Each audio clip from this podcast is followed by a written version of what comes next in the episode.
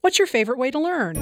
I like graphic novels because I can see who's talking. My grandma reads the newspaper to me. I like movies on TV. I play learning games on my dad's tablet. I like reading plain old regular books with lots of detail. This is Worlds Awaiting, helping children read, write, see, speak, think, and listen.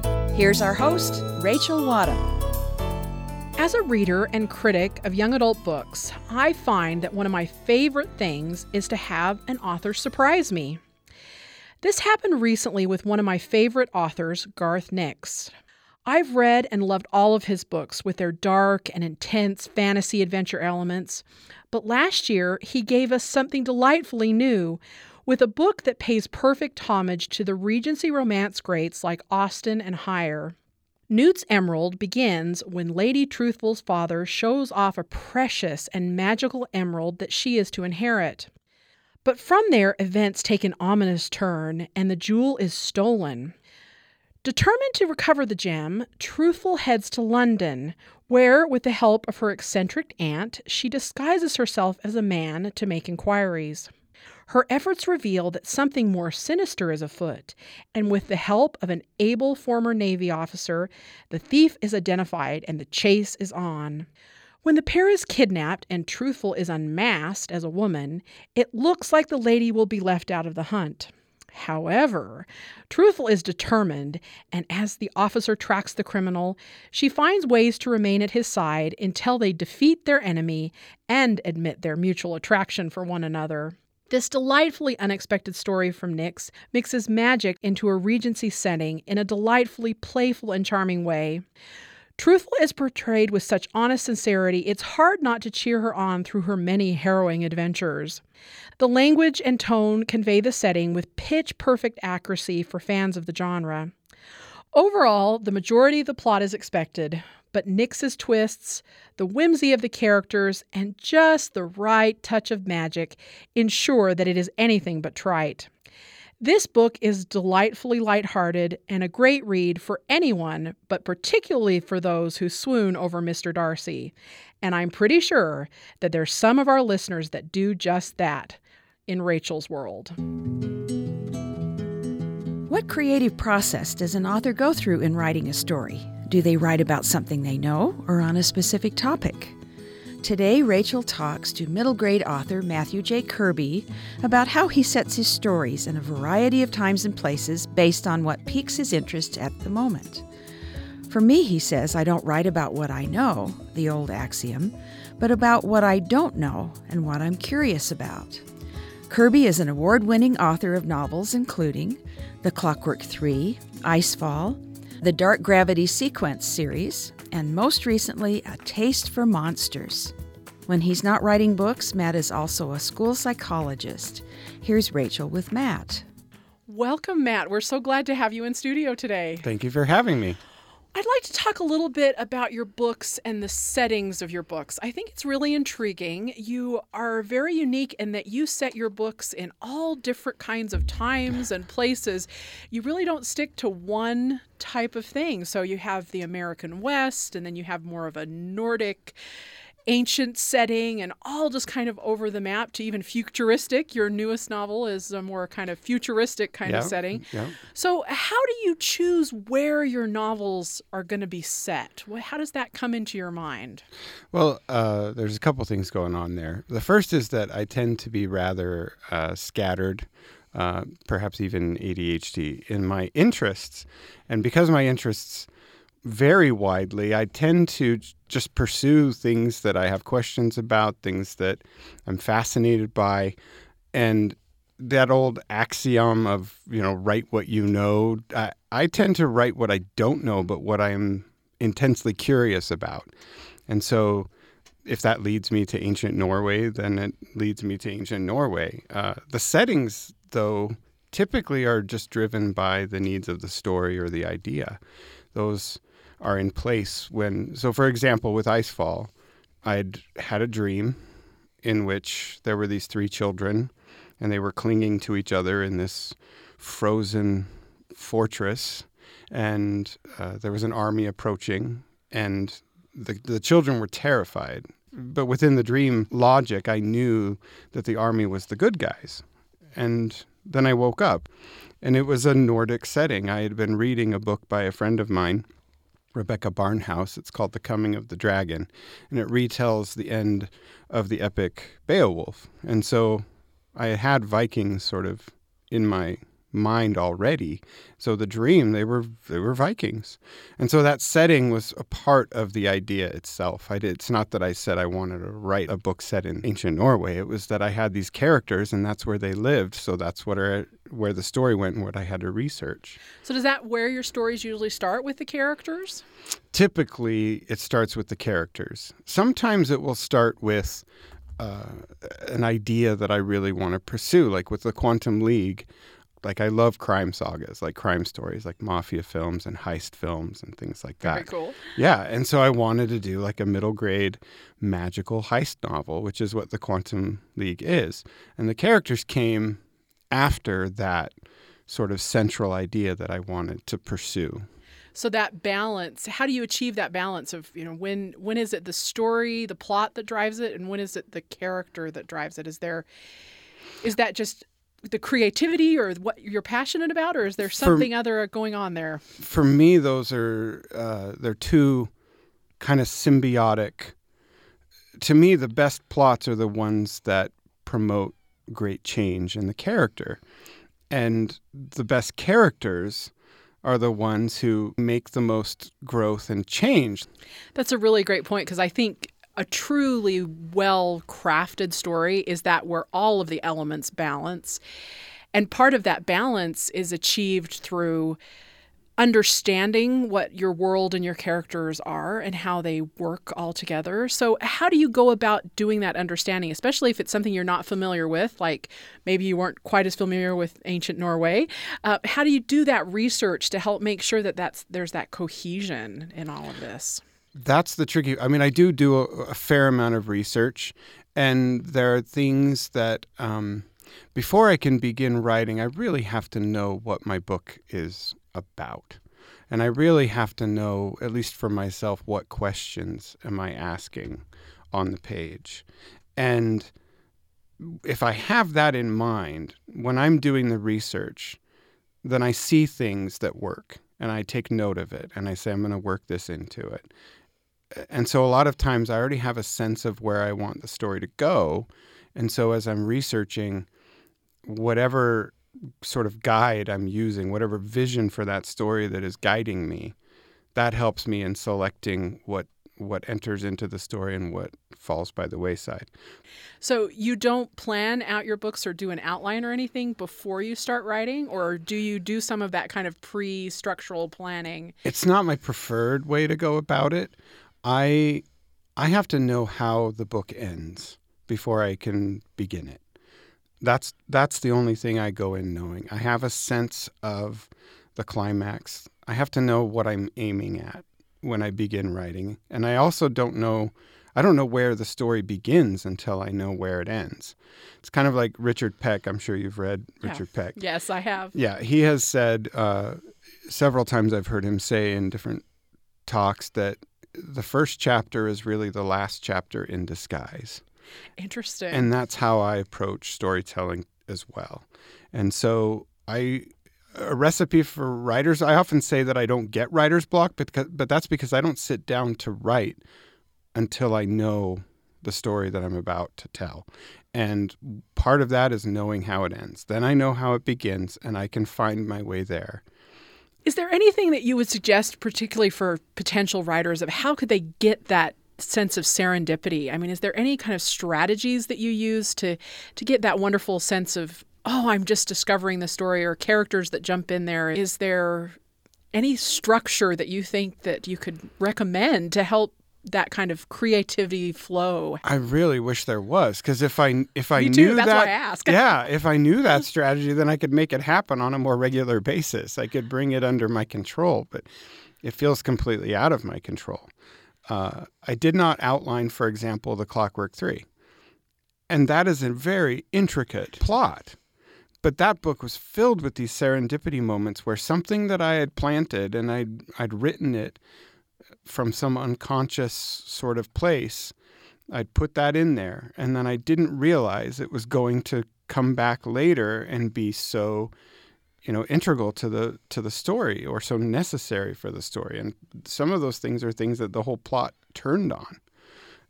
And i can't explain how that happens. I i just trust the story. I guess that's the biggest i mean if i'm going to make some sort of pithy suggestion or strategy it's just and this is somewhat meaningless to say but just trust the characters trust the story I think I think that's a really good point because you do you have to just trust that kind of creativity and that creative process.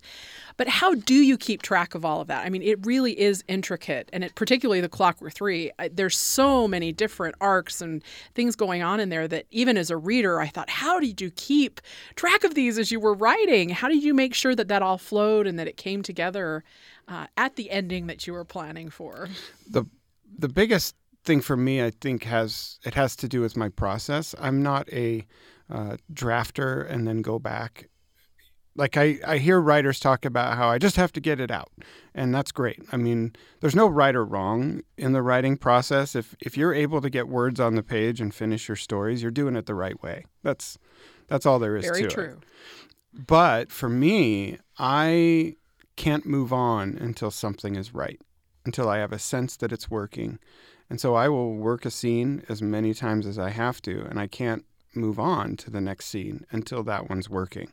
So my writing process can be somewhat slow and laborious because if a scene's not working and I don't know why, then I will just stay there mired in it until it until I figure it out. So with the case of a book like The Clockwork 3, that helped me keep everything straight. So I'm revising as I go and by the time I get to a the end of the book, there could be some scenes in there that are the way I wrote them the first time through, and there could be some scenes in there that have been rewritten 10 times. That's really interesting. So, how much do you get other people's feedback throughout that process? Is it more solitary and then you say, I'm finished with this draft and then I'm going to send it into my editor? Or do you work with your editor throughout?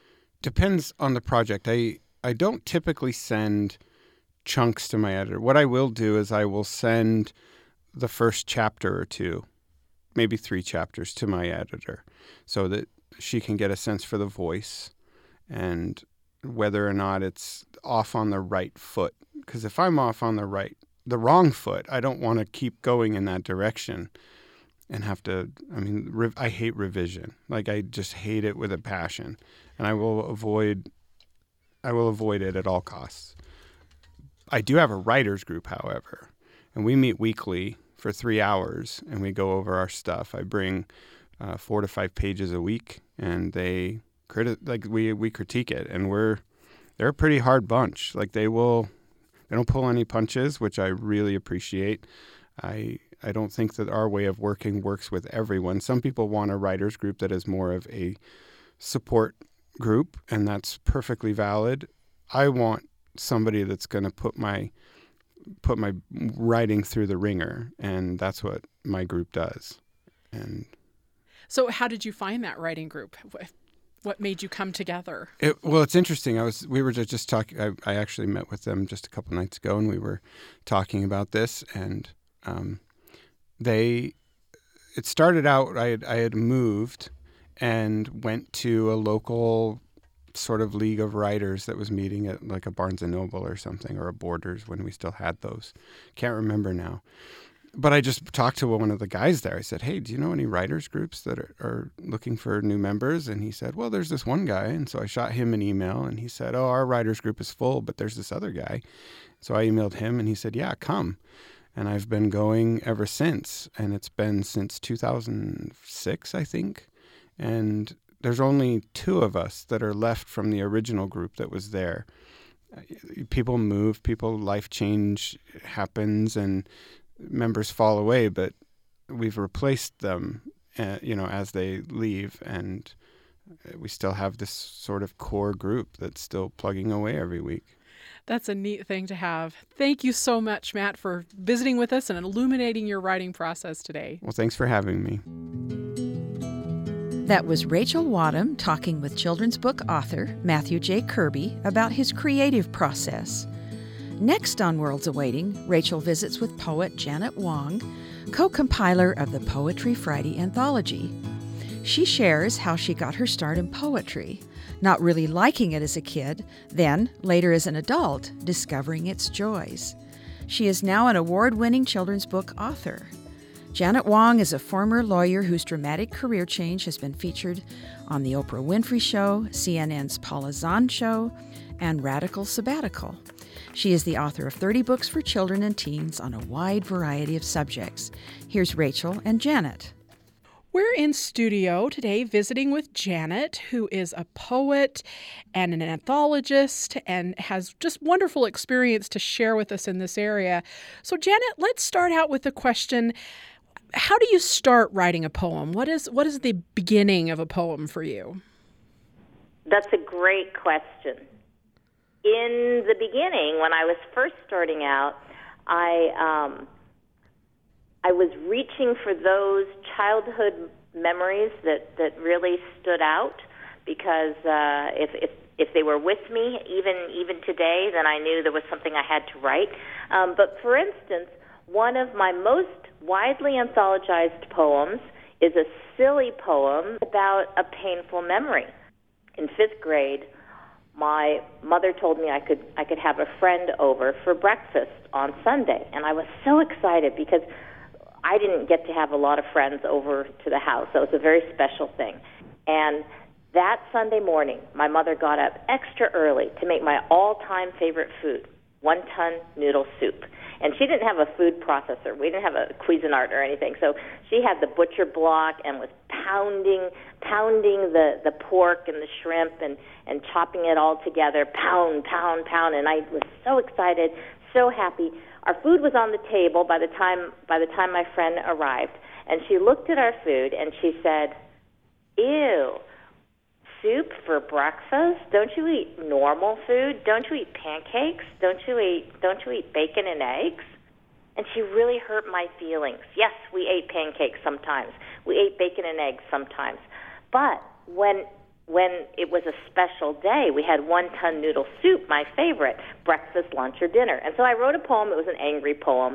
And actually, it felt kind of good to get that anger out. But then I looked at the poem and I said, you know, this does not need to be an angry poem. All I need to say is it's okay to eat noodles for breakfast. And the next thing I knew, I had a silly poem called Noodles that goes noodles for breakfast, noodles for lunch, noodles for dinner, noodles to crunch, noodles to twirl, noodles to slurp. I could eat noodles all day. Burp. so a silly poem, a stupid poem, but um, but it came from came from a, a painful childhood memory. Thank you for sharing that. That is so wonderful to hear about that genesis. What is though in this genesis especially in this something that's so emotional so can you talk a little bit more about the challenges that you face and, and how do you address those challenges well um, the challenges in, in, in writing a, a, a, poem that, that, that reaches you deeply um, that um, uncovers some um, some painful memory. The, the the biggest challenge is getting yourself to write it, right? Because who likes to revisit that sort of stuff? Um, and the, the the reward though is that that there you've done it. You've gotten it. You've gotten it out, and now you can get past it. Uh, and actually, it was only really my early collections that that had poems like that, because thankfully my life has not been too painful, and so I kind of got finished with all that in the first uh, first couple of collections. And now the kinds of poems that I'm writing are very different because the last three years I've been spending most of my time with the Poetry Friday anthology series. What I do for these books is I look at all the poems that we've gathered, and even though there's a surplus of poems, there's all, there are always some gaps, things that um, that uh, are not covered areas where I wish we had a poem. For instance, in the science book that we did, there were so many science topics that people didn't want to tackle, in particular, science topics for the very young, because it's kind of hard actually to explain a difficult science concept to a kindergartner or a first grader. And so I, I found that I actually wrote dozens of science poems just to fill the gaps where we needed something, where the curriculum called for something, but we didn't have that poem. That's an interesting contrast between writing a poem where it might just be pure inspiration or coming from a very personal place and then having a topic or an assigned focus. I know that that's something that happens in school a lot with kids where they have an assigned focus or an assigned topic. So, is there any way that you approach writing differently between those two situations? Yes. And it re- actually was really good for me to be like a student again, having a homework assignment, uh, because I'm able to talk to kids when I go and do school visits now about some very practical approaches to writing a poem that contains bits of facts. So, one of the first things I do when I'm writing uh, a poem that doesn't come from my heart, but that, that's an assignment, is I build a word bank either by doing uh, research on on the computer um, or, or or with books. I build a word bank that I can draw from so that uh, I know that my poem's going to be on topic. And I think that that's one way teachers can use poetry with their kids. A lot of them wonder, well, how how can I um, make good use of, of, of my instruction time? Writing a poem can take five minutes. It's a lot easier to write a good poem in five minutes than it is to write a science report. And I think your Poetry Friday anthologies are a really great example of how that can be done. That you can take a poem and extend it a little bit with some experiences. Would you talk a little bit about those anthologies for us today? Sure. So uh, I was writing books of poetry, picture books, chapter books, uh, published by big publishers. And after 21 books being published the regular way, uh, and just about as many years writing and, and speaking at conferences, one of my colleagues, Sylvia Vardell, told me that some of her graduate students who had gone on to become librarians had contacted her saying, We really need a way to teach poetry effectively and quickly. And so uh, Sylvia and I came up with a series, the Poetry Friday Anthology series, that now has, depending on how you count the, the, the different editions, now has eight books in it. And Sylvia said, why don't we come up with this method called the Take Five method?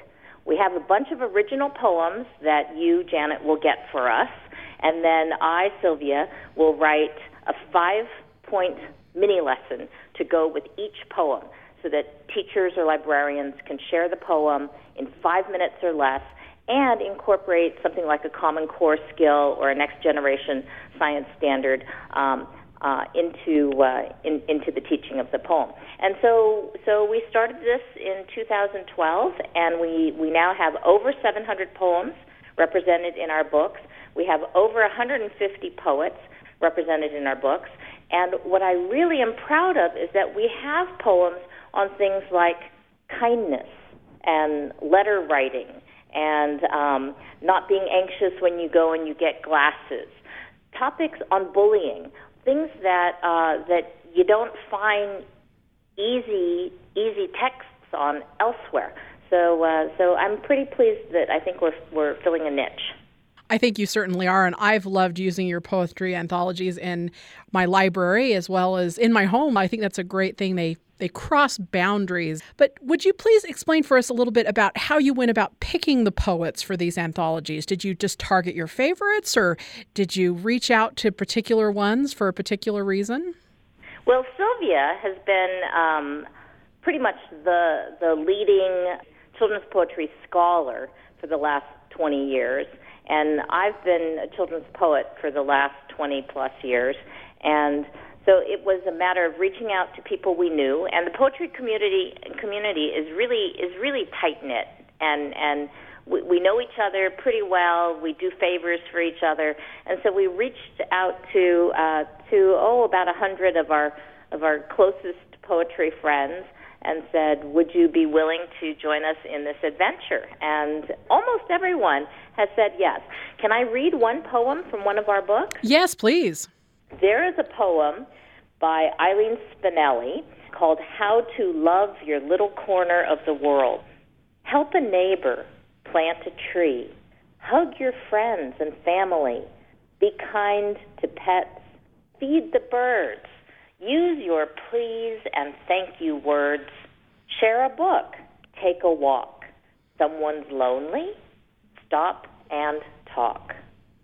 And I love the way Eileen ends on that someone's lonely, stop and talk. That is so much who she is, and it's really um, a great message for us all. We need to stop, slow down, listen to each other, and, and respect each other.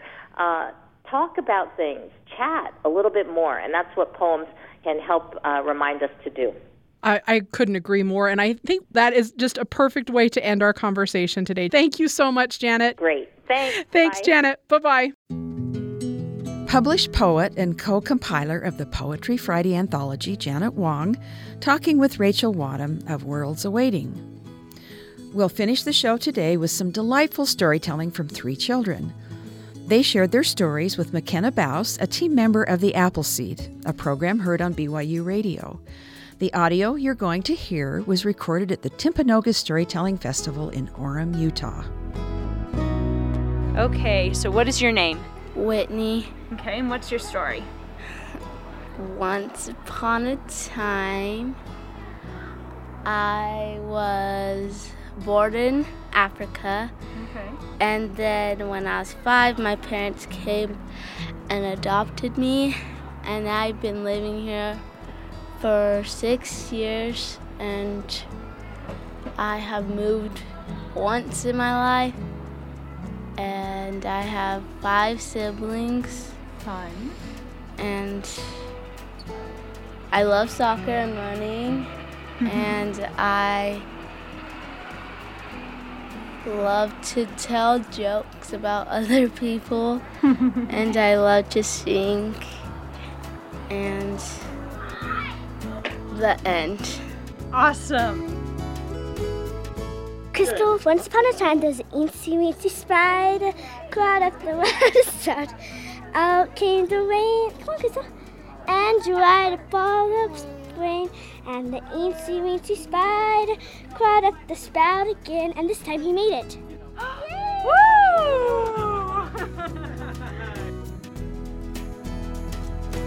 I'm Lily, and I'm going to tell about one of my favorite dreams I've ever had. Might sound weird, but I really liked it. It was where I was just walking through the forest, and then I came to a big, huge cliff. I jumped off of it, and it was so much fun. I it felt like I was like flying, sort of, but I wasn't. I was going down, and then I landed in a playground.